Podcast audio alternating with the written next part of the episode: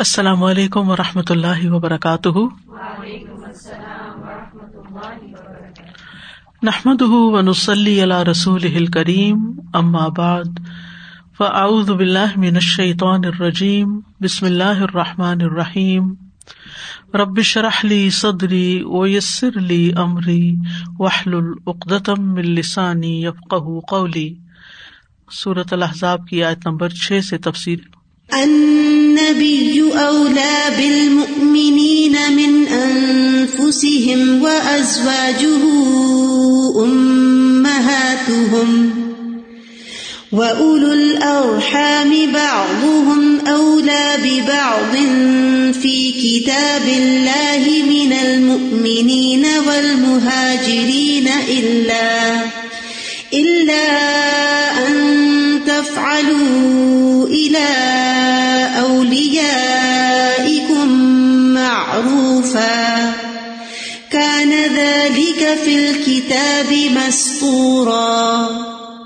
نبی مومنوں سے ان کے نفسوں سے بھی زیادہ یعنی ان کی جانوں سے بھی زیادہ ان کے قریب تر ہیں اور اس کی بیویاں ان کی مائیں ہیں۔ اور اللہ کی کتاب کی روح سے رحم کے رشتے میراث کے معاملے میں ان کے بعض بعض پر دیگر مومنوں اور مہاجروں کی نسبت زیادہ حق رکھتے ہیں۔ ہاں مگر یہ کہ تم اپنے دوستوں کے ساتھ کوئی بھلائی کرنا چاہو۔ یہ اللہ کی کتاب میں لکھا ہوا ہے۔ پچھلی آیات میں منہ بولے بیٹوں کو ان کے باپوں کے نام کے ساتھ پکارنے کا حکم دیا گیا تھا، جس میں زید رضی اللہ عنہ کو زید بن محمد کی بجائے زید بن ہارثہ کہنا بھی شامل تھا۔ تو ضروری تھا کہ نبی صلی اللہ علیہ وسلم کا تمام مسلمانوں کے ساتھ تعلق واضح کیا جائے کہ باپ کی طرف نسبت کی تائید کو دیکھ کر باپ کے تعلق کو نبی کے تعلق سے زیادہ اہم نہ سمجھ لیا جائے۔ کیونکہ نبی صلی اللہ علیہ وسلم کے ساتھ تمہارا جو تعلق ہے، وہ باپ ہی نہیں، بلکہ تمہاری اپنی جان سے بھی زیادہ قرب کا ہے۔ تو ان نبی اولا بالمؤمنین من انفسہم۔ نبی سمراد، نبی صلی اللہ علیہ وسلم ہے یہاں۔ اولا اقرب کے معنوں میں ہے قریب تر ہے یا احقوں کے معنی میں ہے زیادہ حقدار ہیں۔ اگر اقرب کا معنی لیا جائے، تو مطلب یہ ہے کہ کسی قرابت دار کا رشتے دار کا آدمی کے ساتھ اتنا قرب نہیں، وہ اتنے قریب نہیں آپ کے جتنا قرب نبی صلی اللہ علیہ وسلم کا ایمان والوں کے ساتھ ہے۔ یعنی دنیا میں جتنے بھی رشتے ہیں ان سب رشتوں سے بڑھ کر محبت کا، احترام کا، اطاعت کا، قرب کا تعلق نبی صلی اللہ علیہ وسلم سے ہونا چاہیے، یہ ایمان کا تقاضا ہے۔ رشتے داروں سے انسان کو فائدہ بھی پہنچتا ہے، نقصان بھی پہنچتا ہے۔ کبھی محبت ملتی ہے اور کبھی وہ دکھ بھی دیتے ہیں۔ کوئی بھی رشتہ آپ دیکھ لیں۔ ماں کا دیکھ لیں، باپ کا دیکھ لیں، بہن کا دیکھ لیں، بھائی کا دیکھ لیں، اولاد کا دیکھ لیں، بیوی کا، شوہر کا۔ یہ رشتے انسان کی ضرورت ہوتے ہیں، انسان کو ان سے انس ہوتا ہے، انسان کو ان سے محبت ملتی ہے۔ لیکن بہت دفعہ ہمارے شکوے، شکایتیں بھی سب سے زیادہ انہیں رشتوں کے ساتھ ہوتے ہیں۔ اس کے مقابلے میں نبی صلی اللہ علیہ وسلم کو آپ دیکھیں کہ ان سے آپ کو کبھی کوئی دکھ نہیں ملے گا۔ یعنی مومنوں کو ان سے کبھی کوئی تکلیف نہیں ہوئی، کوئی نقصان نہیں ہوا۔ نبی صلی اللہ علیہ وسلم مومنوں کے لیے خیر ہی خیر کا باعث ہے اسی طرح اگر اولا کا معنی اقرب کے علاوہ احق لیا جائے یعنی زیادہ حقدار ہے تو یوں مانا ہوگا کہ اس قرب کی وجہ سے آپ کا حق زیادہ ہے، سب رشتے داروں سے بڑھ کے۔ یعنی نبی صلی اللہ علیہ وسلم کا حق ہمارے لیے، ہمارے باپ سے، ہماری ماں سے، ہمارے عزیزوں رشتے داروں، پیاروں، سب سے بڑھ کر ہے۔ کیونکہ جو خیر خواہی آپ نے ہماری کی ہے، وہ ان میں سے کسی رشتے نے ہمارے لیے نہیں کیا۔ یعنی دنیا کے کسی اور انسان نے ہمارے لیے وہ نہیں کیا جو نبی صلی اللہ علیہ وسلم نے ہمارے لیے کیا۔ ہمارے ماں باپ ہماری بدنی یا جسمانی تخلیق کا باعث بنے۔ ہماری خلق اور ایجاد کا باعث بنے۔ لیکن نبی صلی اللہ علیہ وسلم ہمارے لیے ہدایت و ارشاد کا سبب بنے۔ اور یقینی طور پر ہدایت اور ارشاد جو ہے، یہ افضل ہے خلق سے۔ کیونکہ اررحمان علام القرآن، خلق ال انسان حالانکہ ایک لاجیکل سیکوینس کیا بنتا ہے کہ پہلے انسان بنا اور پھر اس کو تعلیم دی گئی نا۔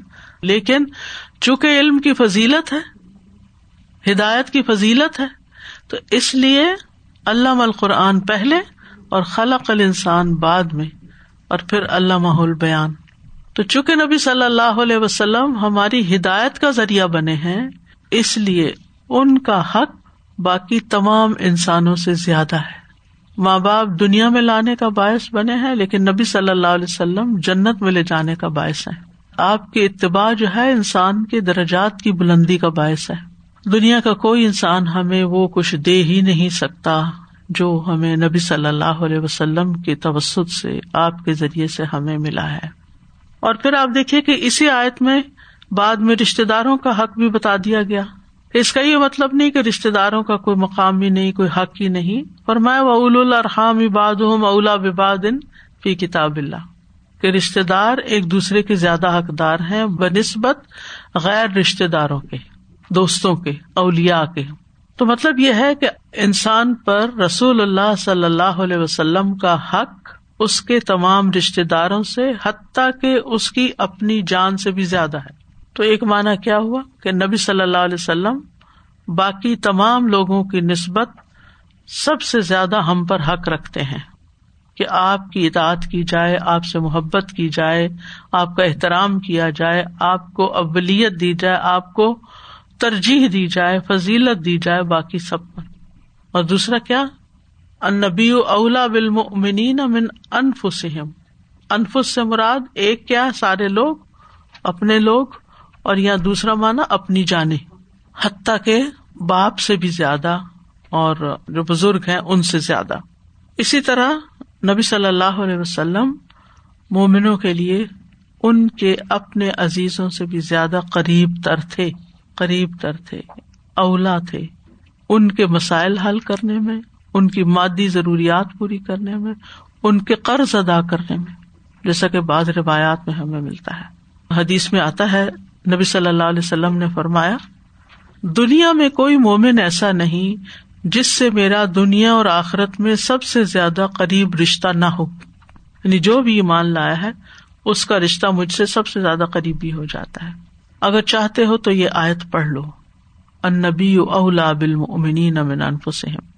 لہذا جو کوئی مومن مر جائے اور مال چھوڑ جائے تو وہ اس کے خاندان کو ملے گا، جو اس کے وارث ہوں گے۔ اور جو قرض یا عیال چھوڑ جائے تو وہ میرے پاس آئے، میں اس کا بندوبست کروں گا۔ یعنی اس قدر خیر خواہ اس سے آگے کسی سوسائٹی میں ویلفیئر کا کیا کانسیپٹ ہو سکتا ہے؟ تو ہمیں بھی نبی صلی اللہ علیہ وسلم کو سب سے زیادہ مقدم رکھنا چاہیے، سب سے آگے رکھنا چاہیے۔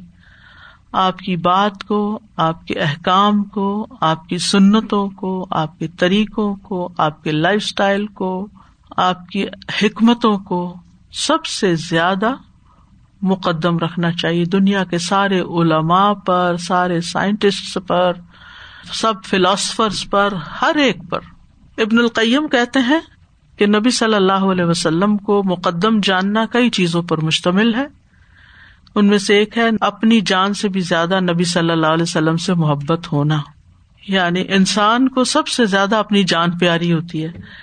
یعنی انسان دوسروں سے محبت کے دعوے کرتا ہے، لیکن اگر جان کا معاملہ پیش آ جائے کہ اس کی جان لی جائے یا تمہاری لی جائے، تو اپنی جان نہیں دینا چاہتا انسان۔ اور جیسا کہ ہم جانتے ہیں کہ حضرت عمر رضی اللہ عنہ کے ساتھ ہی معاملہ پیش آیا، انہوں نے سچ سچ کہا کہ میں آپ کو ہر چیز سے زیادہ محبوب سمجھتا ہوں، سوائے اپنی جان کے۔ تو آپ نے کیا فرمایا؟ کہ نہیں، عمر، اس وقت تک مومن نہیں ہو سکتے جب تک اپنی جان سے بھی زیادہ مجھے عزیز نہ رکھو۔ تو انہوں نے کہا کہ میں نے سوچ لیا۔ تو آپ نے فرمایا، الان یا عمر، اب ایمان مکمل ہوا۔ پھر اسی طرح یہ ہے کہ نبی صلی اللہ علیہ وسلم کی مکمل اطاعت اور آپ کے حکم کے آگے سر تسلیم خم کر دینا یعنی پوری فرما برداری کی جائے اور آپ کے احکامات کو دل و جان سے مان لیا جائے۔ وہ یوسلم تسلیمہ ہاف ہارٹیڈلی نہیں لیا جائے۔ بلکہ جو فیصلہ آپ کر دیں، اس پر سر تسلیم خم کر دیا جائے کہ ہمیں یہ قبول ہے اور دل سے قبول کیا جائے۔ یعنی کہ اوپر اوپر سے کیا مجبوری ہے، آپ کچھ کر نہیں سکتے۔ اسی طرح انسان اپنی ذات کے بارے میں بھی کوئی تصرف نہ کرے، مگر وہی جو سنت سے ثابت ہے۔ یعنی ہم اپنے معاملے میں اپنے لیے خود سے خود کچھ رول، قانون، اصول نہ بنائے جو سنت سے ٹکراتے ہوں۔ مثلاً کھانے پینے کے معاملے میں، روزہ رکھنے کے معاملے میں، یا اور کچھ پابندیوں کے معاملے میں۔ یعنی انسان اپنی جان میں اپنی مرضی سے کسی تصرف کا حق نہیں رکھتا۔ مگر وہی جو رسول اللہ صلی اللہ علیہ وسلم اس کے نفس کے بارے میں تصرف کریں اور اپنی مرضی سے کوئی حکم لگائیں۔ پھر یہ کہ آپ کے فیصلوں کو پوری طرح تسلیم کرنا۔ اس کے بعد فرمایا وہ ازواج ہوں امہات ہوں اگر آپ سورت الحضاب کا ایک مجموعی طور پر عمومی جائزہ لیں تو آپ دیکھیں گے کہ جیسے ہر سورت کا ایک مرکزی مضمون ہوتا ہے، تو اس سورت کا جو مرکزی مضمون ہے، وہ نبی صلی اللہ علیہ وسلم کی شان، آپ کے مرتبے، آپ کے مقام کو اجاگر کرنا ہے۔ اسی لیے آغاز بھی اس کا ہوتا ہے، یا ایوہن نبی سے۔ اور پھر یہاں ان نبی اولا بل من انفسم کہہ کے بات ہی ختم کر دی گئی۔ اس سے آگے تو کوئی چیز ہی نہیں ہے پھر کہ آپ سب سے زیادہ اہمیت رکھتے ہیں ہماری زندگیوں میں۔ تو اس سے ہمیں بتا دیا گیا کہ اہل ایمان کے لیے نبی کا مقام کیا ہے۔ پھر یہاں یہ بھی بتا دیا گیا ان کی ازواج کا مقام کیا ہے۔ پھر آپ دیکھیں گے کہ آگے جا کر کچھ آپ کے نام بھی بتائے جائیں گے اس سورت کے اندر۔ اور اسی طرح کچھ اور احکامات جو نبی صلی اللہ علیہ وسلم سے خاص ہیں۔ اور خصوصاً یہ کہ آپ کے گھر جانے کے معاملے میں جو اجازت کا قانون ہے یا یہ کہ وہاں زیادہ دیر بیٹھا نہ جائے یا آپ کو ستایا نہ جائے کسی طرح۔ یعنی آپ پوری صورت پڑھتے ہوئے اس بات پر فوکس کریں گے کہ اس میں جو سینٹرل پوائنٹ ہے یا مرکزی نقطہ ہے وہ ہے نبی صلی اللہ علیہ وسلم کا مقام۔ اجاگر کرنا، آپ کی اہمیت کو ہماری زندگیوں میں واضح کرنا۔ وہ ازواج ہوں امہات ہم اور آپ کی ازواج متحرات امہات ہم نبی صلی اللہ علیہ وسلم کی ازواج جو ہے وہ ان مومنوں کی مائیں ہیں۔ امہات ہم ہم سے مراد یہاں مومنین ہے یعنی جن ازواج کو چھوڑ کر رسول اللہ صلی اللہ علیہ وسلم فوت ہو گئے۔ وہ دو چیزوں کے لحاظ سے ماؤں کی حیثیت رکھتی ہیں۔ حسب نصب میں ماں نہیں ہوگی، کیونکہ حسب نصب میں تو ماں کوئی ہو ہی نہیں سکتا۔ جیسے کوئی منہ بولا بیٹا، حقیقی بیٹا نہیں ہو سکتا۔ بیوی ماں نہیں ہو سکتی۔ اسی طرح نبی صلی اللہ علیہ وسلم کی بیوی بھی حسب نصب میں ماں نہیں ہوگی، بلکہ نمبر ایک تعظیم کے اعتبار سے کہ جیسے کوئی اپنی ماں کی عزت کرتا ہے، اس کو احترام کے درجے پہ رکھتا ہے، اس کے آگے ایک جھکاؤ رکھتا ہے۔ ایسے ہی ازواج متحرات کو عزت دی جائے گی۔ دوسرا یہ حرمت کے اعتبار سے۔ ایک ہے تعظیم اور دوسرے ہے حرمت۔ یہ دو لفظ یاد رکھے یعنی ماں جیسی عزت دینی ہے اور اسی طرح ماں کی طرح حرمت یعنی نکاح نہیں ہو سکتا۔ ان کا نکاح حرام ہے۔ ادر وائز نان نفقے یا وراثت اور باقی چیزوں میں وہ ماؤں کی طرح نہیں ہے یا پردے کے اعتبار سے، کیونکہ امہات المومنین کی طرف دیکھنا بھی حرام ٹھہرا تھا۔ کیونکہ یہ کہا گیا تھا کہ وہ ادا سل تم ہن متا ان فس ہن میں برائے حجاب۔ یعنی ان کو آپ دیکھ نہیں سکتے، آپ حجاب کے پیچھے سے ان سے بات کریں گے، ان سے سوال کریں گے، چاہے علمی سوال ہو، چاہے کسی چیز کا سوال ہو۔ اگر ان کو عام ماؤں کی طرح سمجھا جائے، تو پھر تو آپ دیکھیں کہ نہ پردہ رہتا ہے اور نہ ہی کوئی اور ایسی پابندی رہتی ہے۔ لیکن یہاں تعظیم اور حرمت کے اعتبار سے وہ مائیں ہیں یعنی وہ تمہارے نکاح کے لیے حرام ہے اور تمہارے لیے تعظیم اور احترام کے مقام پر ہے اور امہات المومنین نے مائیں بن کر بھی دکھایا تھا۔ جیسے ایک ماں کی شفقت ہوتی ہے یا ماں تربیت کرتی ہے یا تعلیم دیتی ہے، اس سے بھی پتا چلتا ہے کہ ماں کا کام کیا ہے۔ تو محات المومنین کیسی مائیں بنی تھی ابو مسا روایت کرتے ہیں، رضی اللہ عنہ، کہ میں نے حضرت عائشہ رضی اللہ تعالی عنہا سے اندر آنے کی اجازت طلب کی کہ ان کے پاس کچھ آ کے پوچھنا تھا، تو مجھے اجازت دے دی گئی۔ میں نے ان سے کہا، اے میری ماں یا اما او یا ام المومنین، یا کہا، اے ام المومنین، میں آپ سے ایک چیز پوچھنا چاہتا ہوں اور مجھے شرم بھی آ رہی ہے۔ انہوں نے کہا، جو بات تم اپنی ماں سے پوچھ سکتے ہو، جس نے تمہیں پیدا کیا ہے، وہ مجھ سے بھی پوچھنے میں شرم نہ کرو، کیونکہ میں بھی تمہاری ماں ہوں۔ یعنی اسی احترام کے ساتھ پوچھو اور پھر میں تمہیں اس کا جواب دوں گی۔ اسی طرح ہم دیکھتے ہیں کہ صحابہ کرام جو تھے، وہ امہات المومنین پر خرچ کیا کرتے تھے۔ ابو سلمہ رضی اللہ عنہ سے روایت ہے کہ عبد الرحمان بن اوف رضی اللہ عنہ نے امہات المومنین کے لیے ایک باغ کی وسیعت کی جو چار لاکھ میں فروخت ہوا۔ یعنی اپنی زندگی میں تو وہ کرتے ہی تھے، انہیں حج بھی کروایا، اور بھی بہت سی چیزیں تھی ان کی ضروریات کا نبی صلی اللہ علیہ وسلم کے بعد وہ خیال رکھتے تھے۔ لیکن جب حضرت عبد الرحمان بن او فوت ہوئے تو جو بھی باقی امہات المومنی تھی ان کے لیے انہوں نے ایک باغ کی وسیعت کر دی کہ اس کی آمدنی جو ہے وہ ان پر خرچ ہوگی۔ یعنی جس طرح انسان اپنی ماں کا خیال رکھتا ہے، اسی طرح احترام کے ساتھ ان کی ضروریات کا خیال رکھنے کا بھی حکم دیا گیا۔ ام بکر بن تل مسور کہتی ہیں کہ ایک مرتبہ عبد الرحمان بن اوف نے اپنی ایک زمین عثمان بن عفان کے ہاتھ چالیس ہزار دینار میں فروخت کی۔ آپ کو معلوم ہے دینار سونے کا سکہ ہے اور شاید four point two five gram کچھ اس طرح وزن بنتا ہے اس کا۔ اور یہ ساری رقم بن زہرا کے فقرا مہاجرین اور امہات المومنین میں تقسیم کر دی یعنی اس کو ڈسٹریبیوٹ کر دیا۔ مصور کہتے ہیں، میں عائشہ رضی اللہ عنہ کا حصہ لے کر گیا، انہوں نے پوچھا، یہ کس نے بھیجا ہے؟ میں نے ارض کیا کہ عبد الرحمان نے۔ انہوں نے کہا کہ میں نے رسول اللہ صلی اللہ علیہ وسلم کو یہ فرماتے ہوئے سنا ہے کہ میرے بعد تم پر مہربانی کرنے والے وہی لوگ ہوں گے جو صابرین ہیں۔ اللہ عبد الرحمان بن اوف کو جنت کی سلسبیل سے سیراب کرے۔ اس میں امہات المومنین کا آپ اخلاق دیکھیے کہ کس طرح وہ ان کی تعریف بھی کرتی ہیں اور ان کے لیے دعا بھی کرتی ہیں۔ جیسے مائیں اپنے بچوں کو دعا دیتی ہیں، تو اسی طرح حضرت عائشہ رضی اللہ تعالی عنہا نے ان کو دل سے دعا دی۔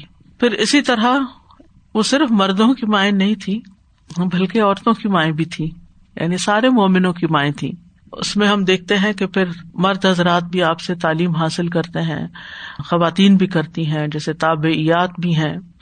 ابراہیم نقی کہتے ہیں، میں نے اسود بن یزید سے پوچھا، کیا تم نے عائشہ رضی اللہ عنہا سے پوچھا تھا کہ کس برتن میں نبیز بنانا مکرو ہے؟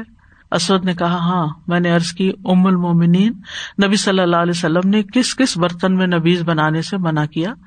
تو انہوں نے کہا، آپ نے ہم اہل خانہ کو کدو اور تار کول کے برتنوں میں نبیز بنانے سے منع فرمایا۔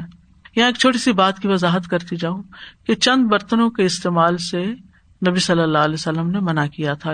یعنی اس میں نبیز نہ بنائی جائے۔ نبیز آپ جانتے ہیں، اوور نائٹ کھجوروں کو بھگونا ہوتا ہے اور چاہے تو اس میں اور چیزیں بھی ڈال سکتے ہیں۔ لیکن وہ ایک سٹن اماؤنٹ آف ٹائم چیز بھیگی رہتی ہے، پھر اس سے شربت بنایا جاتا ہے وہ نبیز کہلاتا ہے۔ تو تارکول اور کدو کدو جیسے پمپکن ہوتا ہے نا، تو اس کے اندر سے خالی ہو جاتا ہے، تو وہ سوکھ کر ایک یعنی جیسے ایک بول سا بن جاتا ہے۔ تو اس میں بھی لوگ نبیز بنا لیتے تھے، لیکن اس میں شراب بھی بنتی تھی، تو منع کر دیا گیا کہ اس میں نہیں، یا ویسے بھی اس میں نہیں، کیونکہ اس سے خمیر اٹھ جاتا ہے یعنی نبیز کے اندر فرمنٹیشن جلدی ہو جاتی ہے۔ اس حدیث کو اور اس سے ملتی جلتی ایک اور حدیث کو سامنے رکھ کر آج کل سوشل میڈیا پہ بعض لوگوں نے لکڑی کے چمچ اور دیگر برتنوں کی تصویر ڈال کے ساتھ ہی حدیث لکھی ہوئی کہ نبی صلی اللہ علیہ وسلم نے ایسے برتن استعمال کرنے سے منع کیا۔ حالانکہ ایسی کوئی بات نہیں ہے۔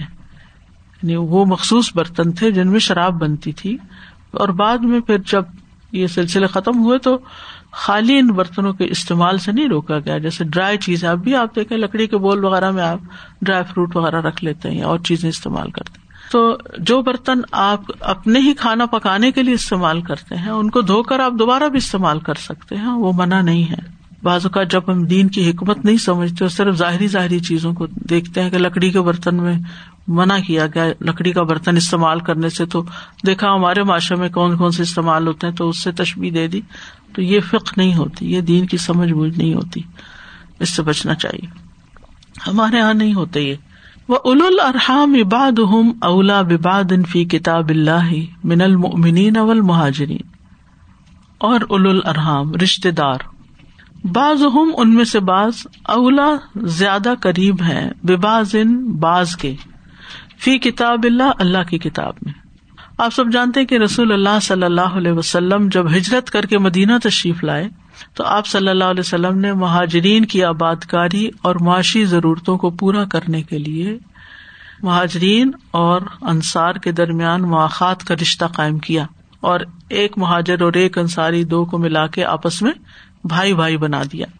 یہ رشتہ اتنا خوبصورت تھا اور اتنا محبت والا تھا جو دین کی بنیاد پر بنا تھا کہ اس کی بنا پر لوگ ایک دوسرے کے ولی اور وارث کرار پائے۔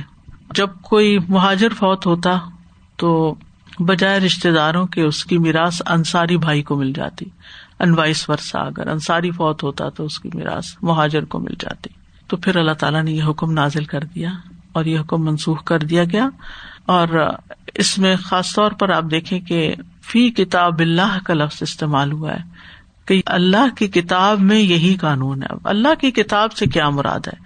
اللہ کی کتاب سے مراد لوہے محفوظ بھی ہے۔ یعنی اصل حکم جو لوہے محفوظ میں ابتدا سے لکھا ہوا وہ یہی ہے کہ رشتے دار ایک دوسرے کے وارث ہوں گے۔ یہ وقتی طور پر ایک موڑ آیا تاریخ میں اور رشتے داری کا ایک نیا سلسلہ قائم ہوا۔ اور اس وقت جو کہ جذبات ایسے تھے، ضروریات ایسی تھی تو وقتی طور پر اس کو ایکسپٹ کیا گیا۔ اس وقت بیچ میں انٹرفیئرنس نہیں کی گئی۔ لیکن پھر جب چیزوں کی سیٹلمنٹ ہو گئی، حالات بہتر ہو گئے۔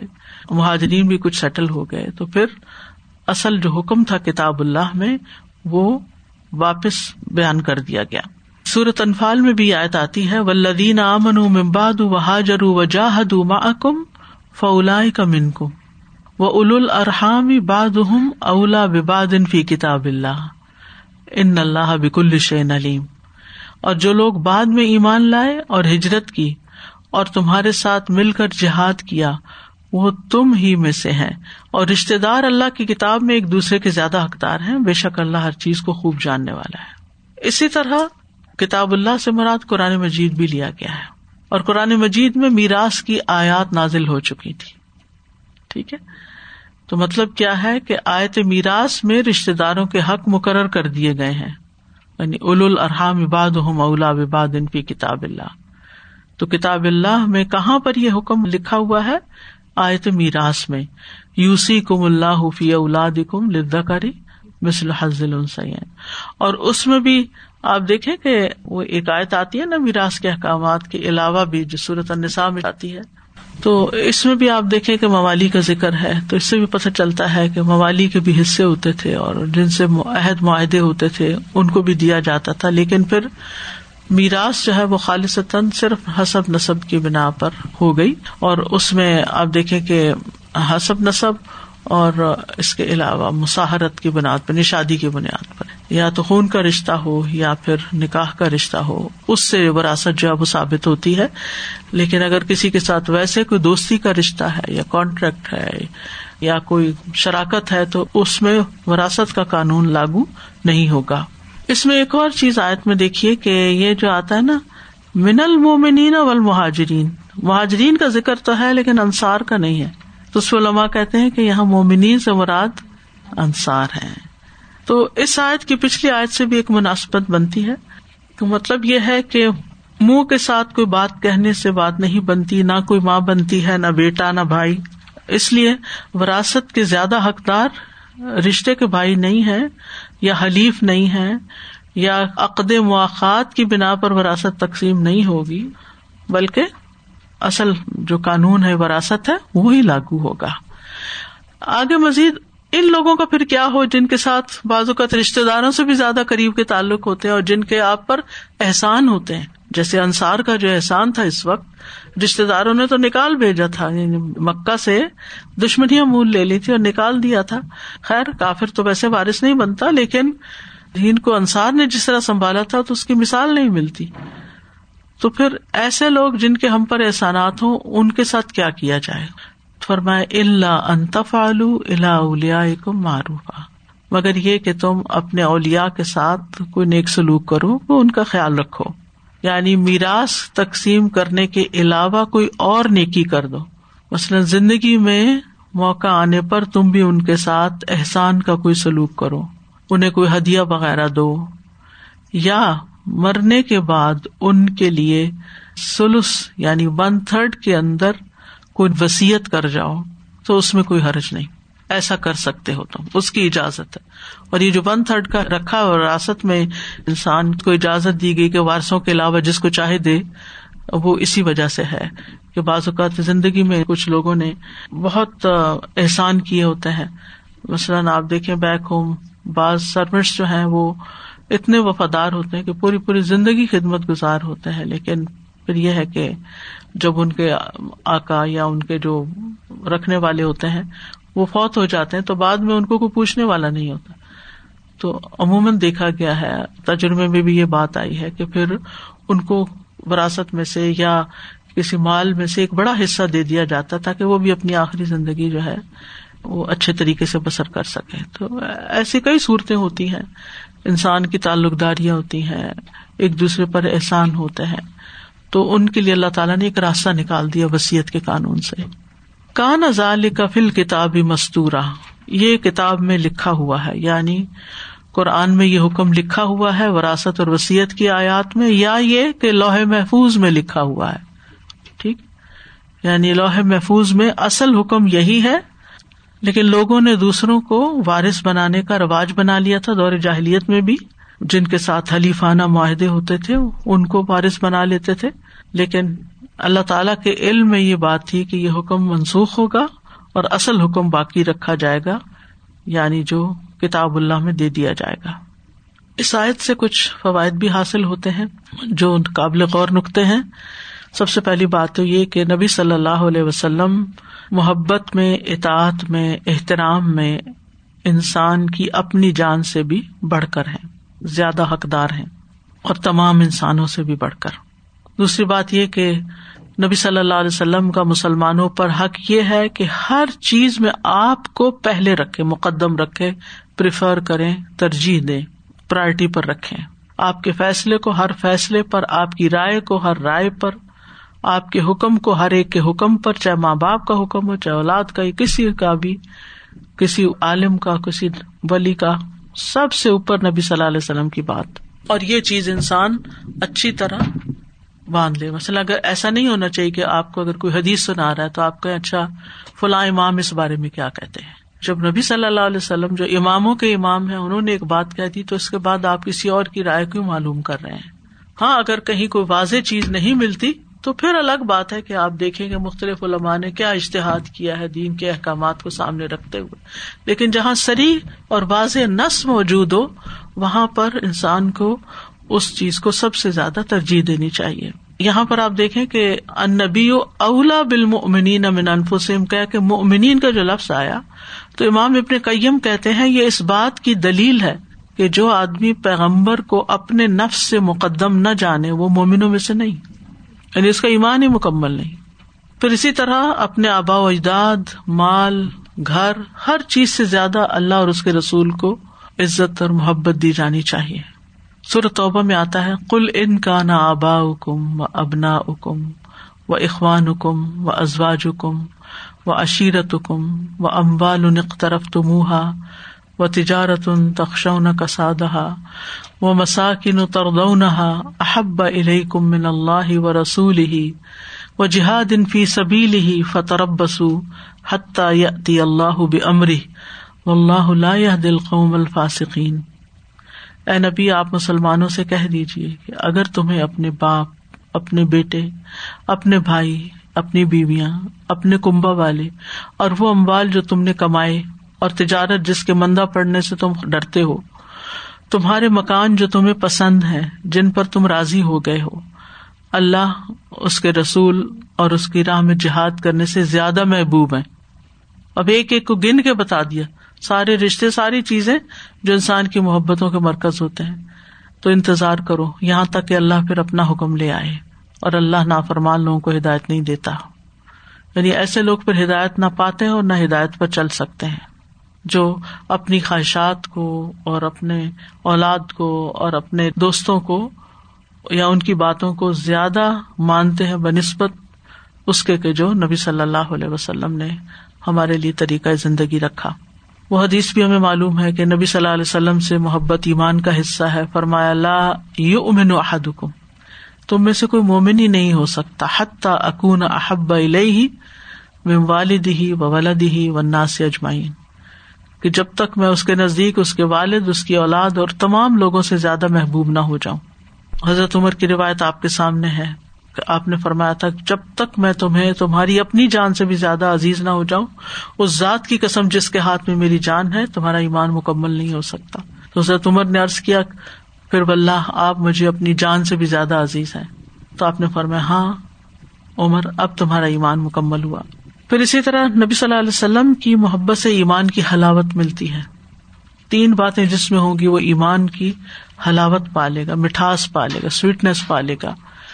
کہ اللہ اور اس کے رسول، اس کے نزدیک ہر چیز سے زیادہ محبوب ہو اور یہ کہ انسان جس سے محبت کرے تو اللہ ہی کے لیے کرے۔ اور کفر میں واپس لوٹنے کو ایسے ناپسند کرے جیسے آگ میں پھینکے جانے کو۔ خود سوچے کہ ایسے شخص کے دل کے اندر پھر کیسا سکون ہوگا، کیسا اطمینان اور کیسی خوشی ہوگی، جس کے اندر یہ محبت پائی جائے۔ کیونکہ محبت انسان کو خوشی دیتی، اطمینان دیتی، پھر آپ کی اتباع کرنا ہو۔ کل ان کن تم تو ہب اللہ فتبیونی یحبب کو اللہ۔ کہہ دیجیے اگر تم اللہ سے محبت کرتے ہو تو میری پیروی کرو، اللہ تم سے محبت کرے گا۔ پھر آپ کی بات سن کے سر تسلیم خم کر دینا۔ ابن عمر کہتے ہیں کہ رسول اللہ صلی اللہ علیہ وسلم نے فرمایا، عورتوں کو رات کے وقت مساجد کی طرف جانے کی اجازت دو۔ جیسے اب یہاں تراوی کے لیے بازو کا آپ اکیلے ڈرائیو کر کے جاتے ہیں۔ یا بچوں کو لے کے جانا ہوتا ہے۔ یا مسجد حرام میں، یا مسجد نبی میں خواتین اکیلی جا رہی ہوتی ہیں۔ تو یہ اجازت نبی صلی اللہ علیہ وسلم کی طرف سے ہی دی گئی شروع سے ہی۔ تو ابن عمر کے بیٹے واقع نے ارض کیا، تب تو وہ وہاں جانے کو دھوکا اور فریب کاری کا ذریعہ بنائیں گی یعنی اس کا نام لے کے مسجد کا کہیں اور چلی جائیں گی۔ تو ابن عمر نے ان کے سینے پہ ضرب ماری یعنی بیٹے کے سینے کے اوپر تھپڑ لگایا اور فرمایا، میں تمہیں رسول اللہ صلی اللہ علیہ وسلم کی حدیث بیان کر رہا ہوں اور تم کہتے ہو کہ نہیں۔ پھر اسی طرح اپنے کال اور فیل پر سنت کو امیر بنانا۔ ابو عثمان نیسا بری کہتے ہیں، جس نے اپنی جان پر قول اور فیل کے اعتبار سے سنت کو امیر بنایا، وہ حکمت کے ساتھ بولے گا۔ اور جو اپنے نفس پر قول اور فیل کے اعتبار سے خواہش کو امیر بنا لیتا ہے یعنی بڑا سمجھتا ہے، اس کی زبان پر بدعت کا اظہار ہوگا۔ تو دین جو ہے، وہ خواہشات کی بات نہیں ہے، وہ اللہ اور اس کے رسول کی بات ہے۔ پھر ایک اور نقطہ جو شاید سے ہمیں سمجھ آیا، وہ کیا ہے کہ ازواج متحرات تعظیم اور حرمت کے اعتبار سے مائیں ہیں۔ باقی احکام میں ماؤں کی طرح نہیں ہے۔ مومن ان کے لیے غیر محرم ہے، ان سے پردہ واجب تھا اور ان کی بیٹیاں جو ہے وہ مسلمانوں کے لیے بہنوں کی طرح نہیں تھی۔ ان سے نکاح ہو سکتا تھا۔ ان کے بہن بھائی خالہ ماموں کے حکم میں نہیں تھے انہیں ازواج متحرات کے۔ ان سے کسی غیر رشتے دار مسلمان کو میراث نہیں پہنچتی تھی، جو ایک شخص کو اپنی ماں سے پہنچتی ہے۔ صرف دو چیزیں، کون سی؟ تعظیم، حرمت۔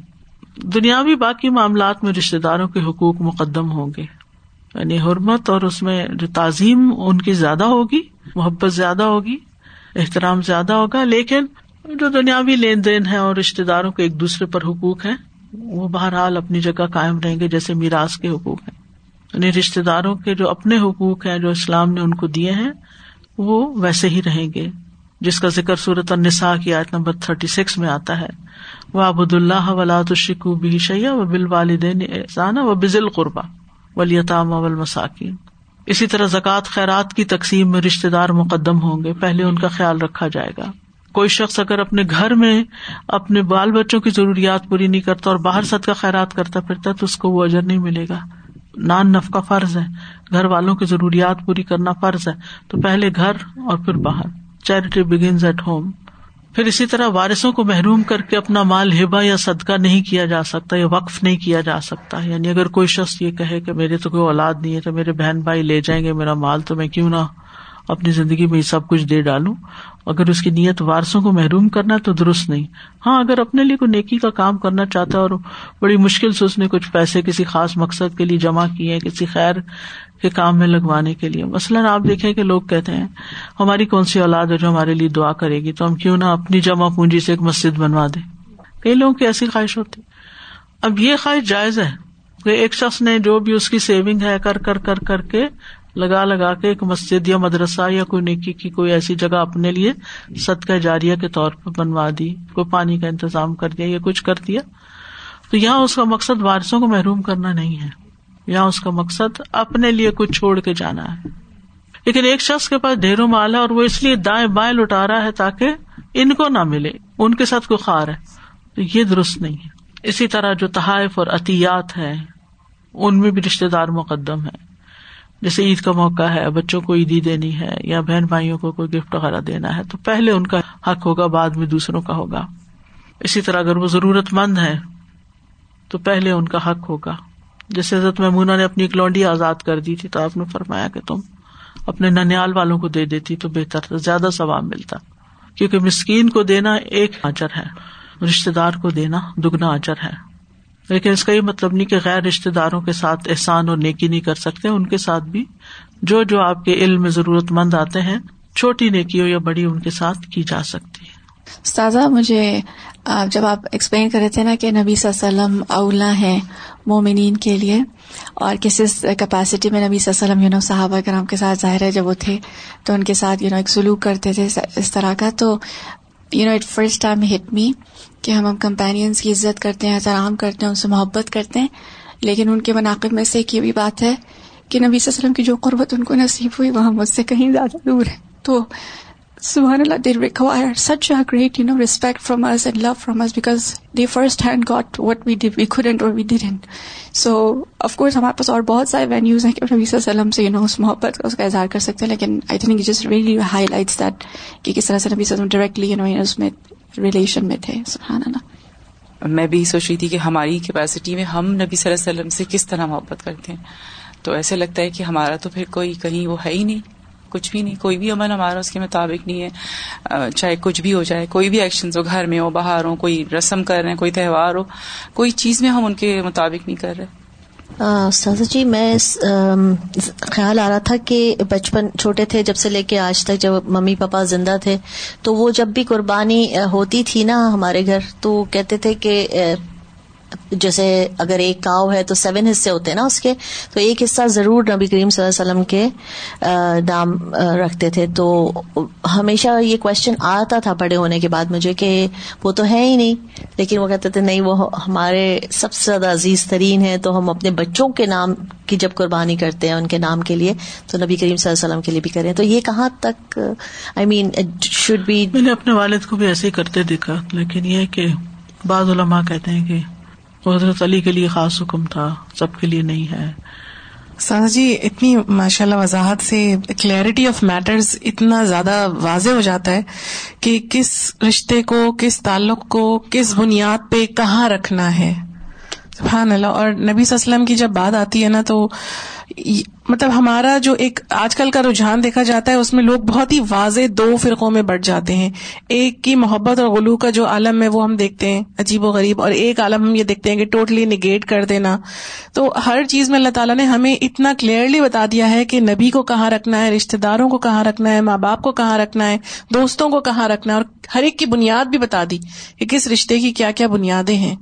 سبحان اللہ واقعی ہمیں اللہ کے کلام کو بہت اس طرح سے سمجھنے کی اور اس میں غور و فکر کرنے کی بہت شدید ضرورت ہے۔ دادا جب آپ بتا رہے تھے نا تو کتنا زیادہ اس چیز پہ ایمفیس ہے کہ جو اطاعت ہے اور محبت کا بھی ساتھ ساتھ تذکرہ ہے۔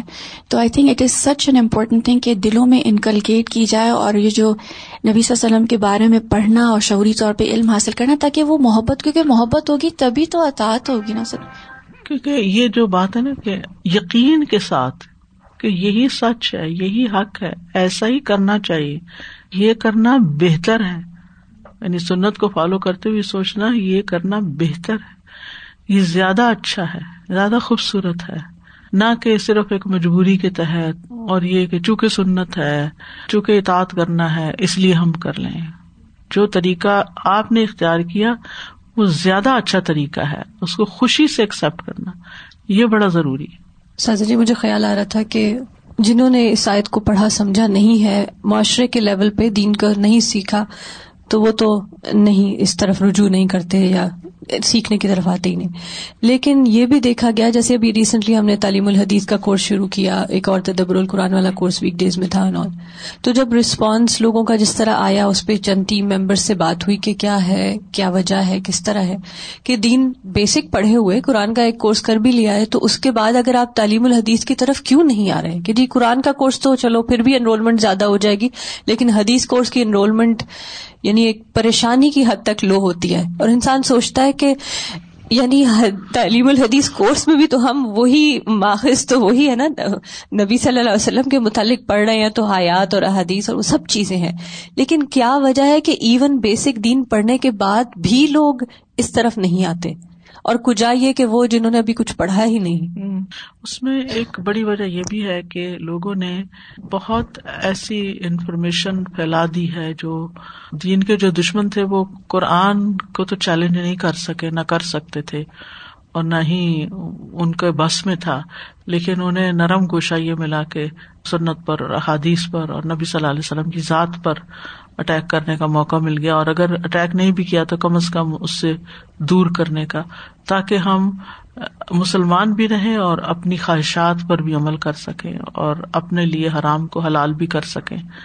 کیونکہ بہت ساری چیزیں جو ہے وہ ان کی وضاحت، قرآن کی وضاحت ہی بن، احادیث سے ہی ملتی ہے اور جب تک احادیث کو ڈیپتھ میں نہ سمجھا جائے تو دین کی سمجھ نہیں آتی۔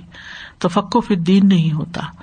تو وہی بات ہے کہ ہم ایک ہی وقت میں مسلمان بھی رہنا چاہتے ہیں اور پھر اس کے ساتھ ساتھ اللہ اور اس کے رسول کی بات پر اپنی بات اور اپنی رائے اور اپنے اسکالرس کی رائے کو زیادہ امپورٹینس دینا چاہتے ہیں، تو پھر پھر ایسی صورت پیش آتی ہے۔ مجھے یہ آپ کا جملہ اچھا لگا کہ سنت کو خوبصورت سمجھ کے کہا کیا جائے، ہے نا؟ کہ مطلب اس کو اہم بھی ہو اور خوبصورت خوبصورت یہی چیز ہے۔ جو چیز عمل کیا جا رہا ہے۔ ہاں۔ اس وقت حسن خوبصورت ہے۔ ہاں الفاظ بھی اللہ کو وہ پسند ہے۔ وہ پسند اگر اللہ تعالیٰ کو وہ پسند ہے اور ہمیں وہ پسند نہیں ہے ہمیں وہ بیکورڈ لگتا ہے ہاں۔ تو پھر خیر منانی چاہیے۔ ہاں بس یہ بات الحمد للہ الحمد للہ